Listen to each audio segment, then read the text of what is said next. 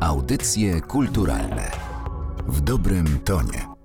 Dzień dobry Państwu, Anna Karna. Witam w audycjach kulturalnych. W tym roku obchodzimy 230. rocznicę urodzin Aleksandra Fredry i z tej jubileuszowej okazji Muzeum Literatury w Warszawie przygotowało wystawę poświęconą pisarzowi. Ale wielu z Państwa może ta wystawa zaskoczyć. To niecodzienne spojrzenie na artysta. Ze mną Anna Lebenstein, współkuratorka wystawy. Dzień dobry. Dzień dobry, witam serdecznie. Aleksander Fredro uważany jest za najwybitniejszego polskiego komediopisarza. Był również bajkopisarzem, pamiętnikarzem, poetą, a także żołnierzem kampanii napoleońskich. Ta opowieść o artyście nosi tytuł Fredro w porcelanie, co białe złoto, jak o porcelanie się mówiło, ma wspólnego z artystą. Bohater w naszej wystawie jest właściwie dwóch, czyli właśnie Aleksander Fredro i porcelana. O dziwo porcelana z literaturą ma pewne wątki wspólne, ponieważ i wielu wspaniałych pisarzy, wiele wspaniałych pisarek pozostawiło po sobie pamiątki porcelanowe, czy im dedykowane, czy takie, które zbierali sami, czy po prostu przedmioty użytku codziennego, które w ich gabinetach, mieszkaniach przetrwały, następnie przez spadkobierców zostały przekazane do zbiorów Muzeum Literatury, bądź też zakupione do naszych zbiorów jako element upamiętniający wybitnych twórców literatury. Porcelana w wypadku naszej wystawy jest przede wszystkim materiałem artystycznym, ponieważ szukaliśmy, w jaki sposób Aleksandra Fredrę można pokazać bardziej nowocześnie, bardziej współcześnie, a dzięki temu też e, sięgnęliśmy do świata sztuki, świata artystycznych doświadczeń i nawiązaliśmy współpracę z pracownią interdyscyplinarnych technik graficznych Wydziału Grafiki Akademii Sztuk Pięknych w Warszawie, prowadzoną przez profesor Agnieszkę Agnieszkę Cieślińską-Kawecką i w ramach wystawy pani profesor, doktoranci pracowni oraz studenci stworzyli szereg prac na porcelanie właśnie, dedykowanych Aleksandrowi Fredrze. I efektem prac podjętych przez studentów są niezwykle ciekawe obiekty, w których pojawia się czy to postać samego Aleksandra Fredry, czy też cytaty z jego dzieł i ilustracje do prac. Efektem jest niezwykła wystawa, szalenie delikatna, krucha, ale też bardzo przemawiająca do wyobraźni i pozwalająca nam odczytać na nowo Aleksandra Fredrę i jego utwory, no i odszukać w pewien sposób to, jak może on funkcjonować dzisiaj, czy dalej bawi, ale też przyciągnąć uwagę nie tylko dorosłych widzów, ale i najmłodszych, ponieważ wiele z porcelanowych obiektów opiera się na bajkach Fredry. W Muzeum Literatury znajdują się, co może dziwić, właśnie zbiory porcelany, ale powiedziała pani, że to dlatego, że wielu artystów kolekcjonowało, czy też dostawało jako podarunki porcelanę i też takie przedmioty możemy na tej wystawie zobaczyć. Tak, zdecydowanie chcieliśmy pokazać tutaj też ten kontekst porcelany, białego złota, niezwykle cennego przedmiotu. Tym bardziej, że w naszych zbiorach znajdują się bardzo niezwykłe porcelanowe artefakty, nie tylko literackie, ale też o powiedzmy głębokiej wartości historycznej i artystycznej. Korzenie europejskiej porcelany sięgają XVIII wieku i też wiele związków tutaj jest z historią Polski już w samej genezie europejskiej porcelany. Porcelana w ogóle w Europie pojawiła się za sprawą podróży Marco Polo. Wtedy pierwsze artefakty niezwykle cenne dotarły do Europy. Później w ramach importu sprowadzano kolejne piękne elementy dekoracyjne. Nieraz za jedną filiżankę, jedną czarkę można było zakupić całą wioskę. Władcy europejscy poszukiwali sposobów, by odtworzyć technologię produkcji porcelany i udało się to w Miśni, a dokładniej za sprawą e, króla polskiego i elektora saskiego, Augusta II Saskiego, który dążył do zdobycia prymatu w tej sferze artystycznej, a zarazem ekonomicznej i inspirował swoich technologów, alchemików wręcz do poszukiwania formuły na tworzenie porcelany. Jedną z takich postaci, która kluczową rolę odegrała, był Johann Friedrich Büttger, który był uczniem berlińskiego aptekarza Zorna, a tak jak to w owej epoce było dość powszechne, próbował próbował on przemienić metale w złoto, dokonać alchemicznej transmutacji, no w ten sposób, jak wiadomo, podreperować budżet panujących. Botger poznał się z Ehrenfriedem Walterem von Schirnhausem, który prowadził działania w zakresie ceramiki. I de facto z ich współpracy, wspólnych eksperymentów w 1708 roku udało się uzyskać pierwszą porcelanę, tak zwaną protoporcelanę, która jeszcze była barwy czerwonej. Böttger prowadził dalsze eksperymenty, które pozwoliły w 1710 roku na ogłoszenie przez Augusta II rozpoczęcia działalności manufaktury miśnieńskiej, która była manufakturą równocześnie królewsko-polską i elektorsko-saską. Tutaj właśnie zaczyna się ten związek polski z historią porcelany miśnieńskiej. A co to były za te pierwsze przedmioty porcelanowe? Te pierwsze porcelanowe przedmioty to były serwisy śniadaniowe, to były różnego rodzaju drobne elementy dekoracyjne, takie jak gałki do lasek spacerowych, cybuchy do fajek, no więc takie bardzo jeszcze niewielkie często przedmioty. Około 1713 roku udało się już uzyskać porcelanę kremową, czy właściwie już docelowo białą i uzyskać to, co dzisiaj nazywamy właśnie białym złotem, te korzenie alchemiczne właśnie, tym bardziej się tutaj nam uwydatniają. Wtedy rozpoczęła się właśnie wielka kariera porcelany miśnieńskiej, wytwórni miśnieńskiej, z której wiele elementów trafiało też do Polski, na, na dwór królewski. No i na szczęście wiele z nich też jest zachowane w polskich zbiorach, między innymi Zamku Królewskiego w Warszawie. Natomiast na wystawie w Muzeum Literatury możemy zobaczyć jeden z bardzo ciekawych przykładów XVIII-wiecznej porcelany, figurę Augusta III Saskiego. Wielkości rzeczywiście imponującej, ponieważ ta postać ma 70 cm. Król przedstawiony jest w stroju kawalera Orderu Orła Białego, w bardzo dynamicznej pozie, z rdzwianym kontuszem, z czapką w ręce, na postumencie, który jest zdobiony rzeczywiście przepięknymi, delikatnymi kwiatami, różami, ostami, które układają się w bukiety u, u jego stóp. Warto również dodać, że rzeźba porcelanowa Augusta III Sasa nie była nigdy pokazywana wcześniej na wystawie w Muzeum Literatury. Po raz pierwszy prezentowana jest publiczności. Ale na wystawie pokazujemy również obiekty odziedziczone po pisarzach, poetach, między innymi bardzo bogaty zestaw pamiątek Jerzego Andrzejewskiego i wazon dedykowany mu za iluślecie twórczości artystycznej. Prezentujemy na wystawie również figurkę Leopolda Staffa, czy perkoza, przycisk na biurko, e, który należał do Michała Choromańskiego. No i oczywiście, jako że jesteśmy Muzeum imienia Adama Mickiewicza, prezentujemy też elementy ze zbiorów mickiewiczowskich. Kałamarz Adama Mickiewicza oraz dzbanek w stylu Ludwika Filipa, należący do rodziny Mickiewiczów. Wróćmy zatem do Aleksandra Fredry i jego twórczości. Stanisław Koźmian powiedział o Fredrze, że uratował Polskę od ogólnej melancholii. Fredro zajmował się pisaniem komedii, ale przecież jego biografia, o czym dziś pewnie rzadziej pamiętamy, to nie tylko biografia pisarza. Początki biografii Fredry są e, szalenie awanturnicze, ponieważ jako młody chłopak, szesnastolatek, e, wstąpił do wojska księstwa warszawskiego i właściwie przebył wraz z nim całą kampanię napoleońską. W latach 1813-14 służył wręcz jako oficer e, ordynansowy w sztabie samego Napoleona, co zresztą w bardzo uroczy sposób utrwalił w swoich zapiskach trzy po trzy, które rozpoczynają się właśnie od opisu, jak na koniu podążało dwóch mężczyzn. Pierwszym był Napoleon, a drugim był sam Aleksander Fredro. Ta kariera wojskowa, też podróże, związane z nią podróże po Europie, po świecie, takie otrzaskanie się z Francją, z krajami Europy Zachodniej, w dużej mierze wpłynęły na to, że jego umiejętności w zakresie pisania komedii, pisania utworów literackich były też szalenie nowoczesne, podążające za prądami epoki i też na gruncie polskim bardzo innowacyjne. Po powrocie z kampanii napoleońskiej Fredro osiadł w rodowym majątku w Beńkowej Wiszni i odmiennie niż większość literatów nie cierpiał biedy.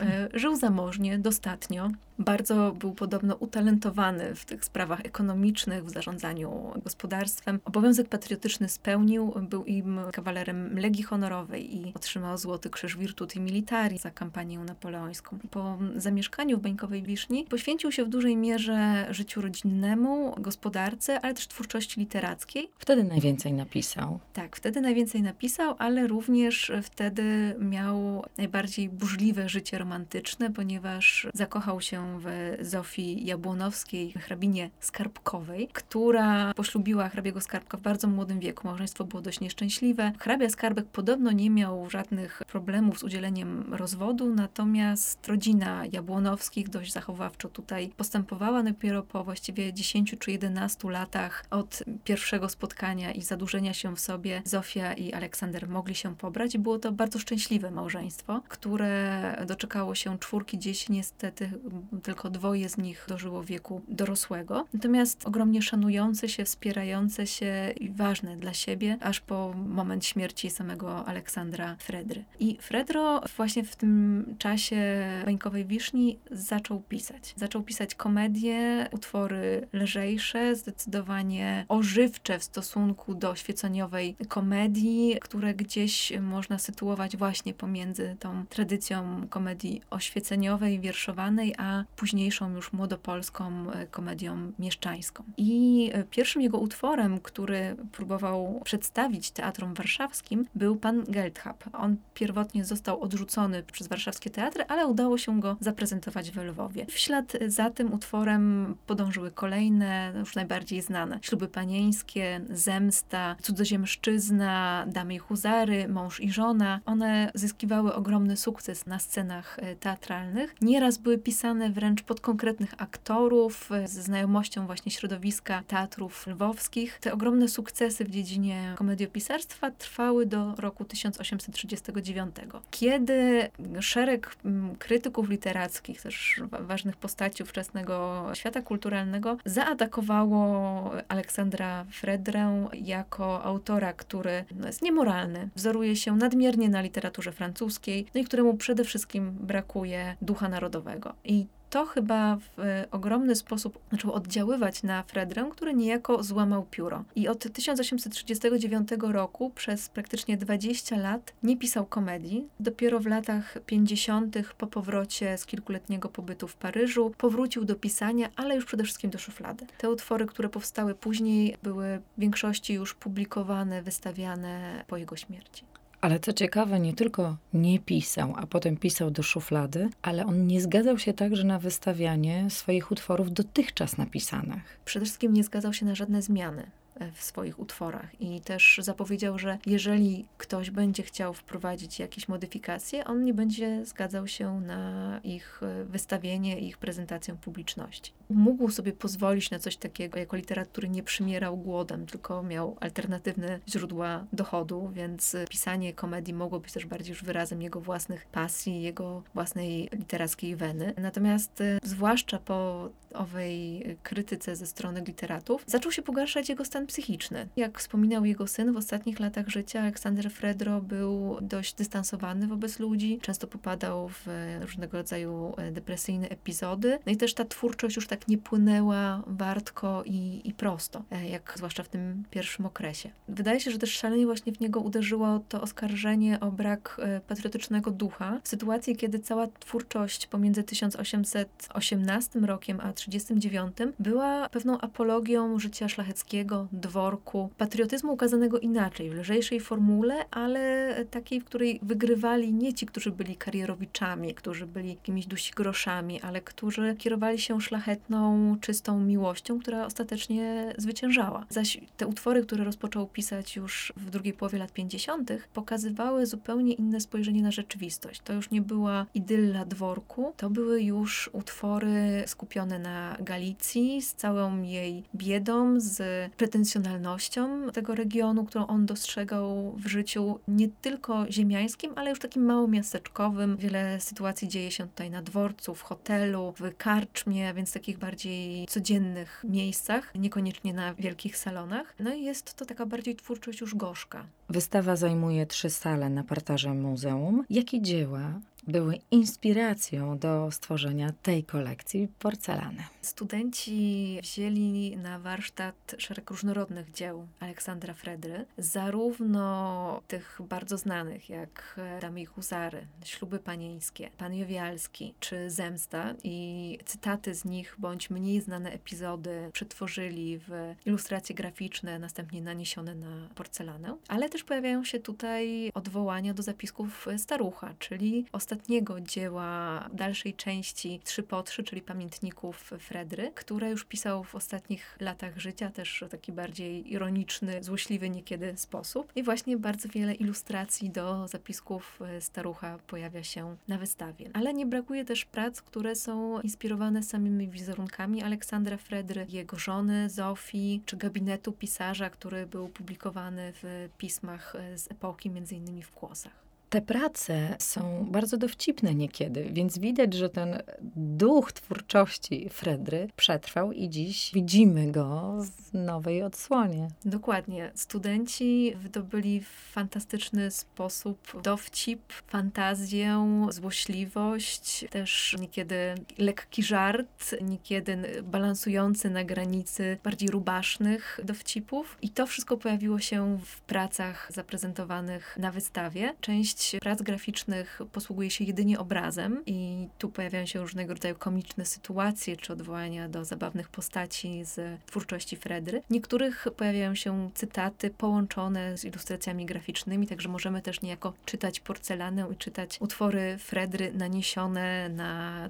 tę niezwykle kruchą materię. Ale Fredro przetrwał też do współczesności także w powiedzeniach. Wiele z tych powiedzeń, jeśli nie chcesz mojej zguby, krokodyla daj mi luby, pojawia się również jako punkt odniesienia dla mm, prac stworzonych przez studentów ASP. Często w formie jakiejś zabawnej, e, oczywiście z krokodylem. Krokodyli ci u nas dostatek na tej wystawie, ale też pojawia się wolność Tomku w swoim domku. Wielu pracom towarzyszą także cytaty po polsku i angielsku, wyjaśniające dokładniej, czym akurat dany artysta się inspirował. Zresztą dzieła samego Aleksandra Fredry również prezentujemy na wystawie w postaci wyboru publikacji ze zbiorów Muzeum Literatury, z naszych zbiorów e, bibliotecznych. Zarówno są to historyczne wydania komedii, czy zbiorów komedii, czy wydawanych na obczyźnie z myślą o wracających do Polski emigrantach po II wojnie światowej, czy ilustrowane, piękne wydania komedii z ilustracjami Szancera, ale też właśnie bajki dla dzieci, między innymi Paweł i Gaweł, piękne wydanie krakowskie z 1944 roku i właśnie Małpa w kąpieli,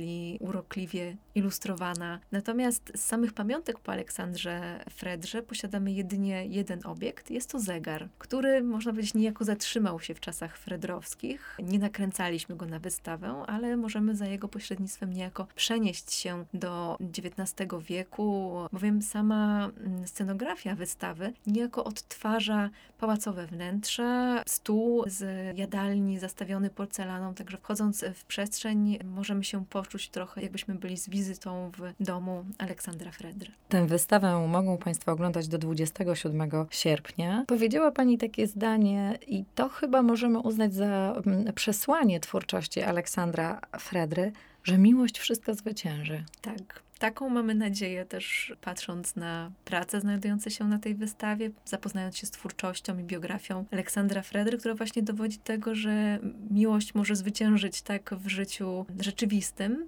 jak miało to miejsce w przypadku Aleksandra Fredry i jego udanych starań o rękę Zofii Zjabłonowskich, ale też w świecie literackim, ponieważ właściwie wszystkie komedie Aleksandra Fredry kończą się zwycięstwem miłości. Niezależnie od tego, czy starano się zyskać pieniądze, czy panna młoda miała właściwie przysporzyć rodzinie majątku, jakoś różnymi sposobami, zrządzeniami losu dzieje się tak, że to szczęśliwa para, ta szczerze zakochana okazuje się która triumfuje. Zapraszamy Państwa do Muzeum Literatury w Warszawie. Bohaterką audycji kulturalnych była pani Anna Lebenstein, współkuratorka wystawy Fredro w porcelanie. Bardzo dziękuję za to spotkanie. Dziękuję ogromnie i zapraszam do Muzeum Literatury. Audycje kulturalne w dobrym tonie.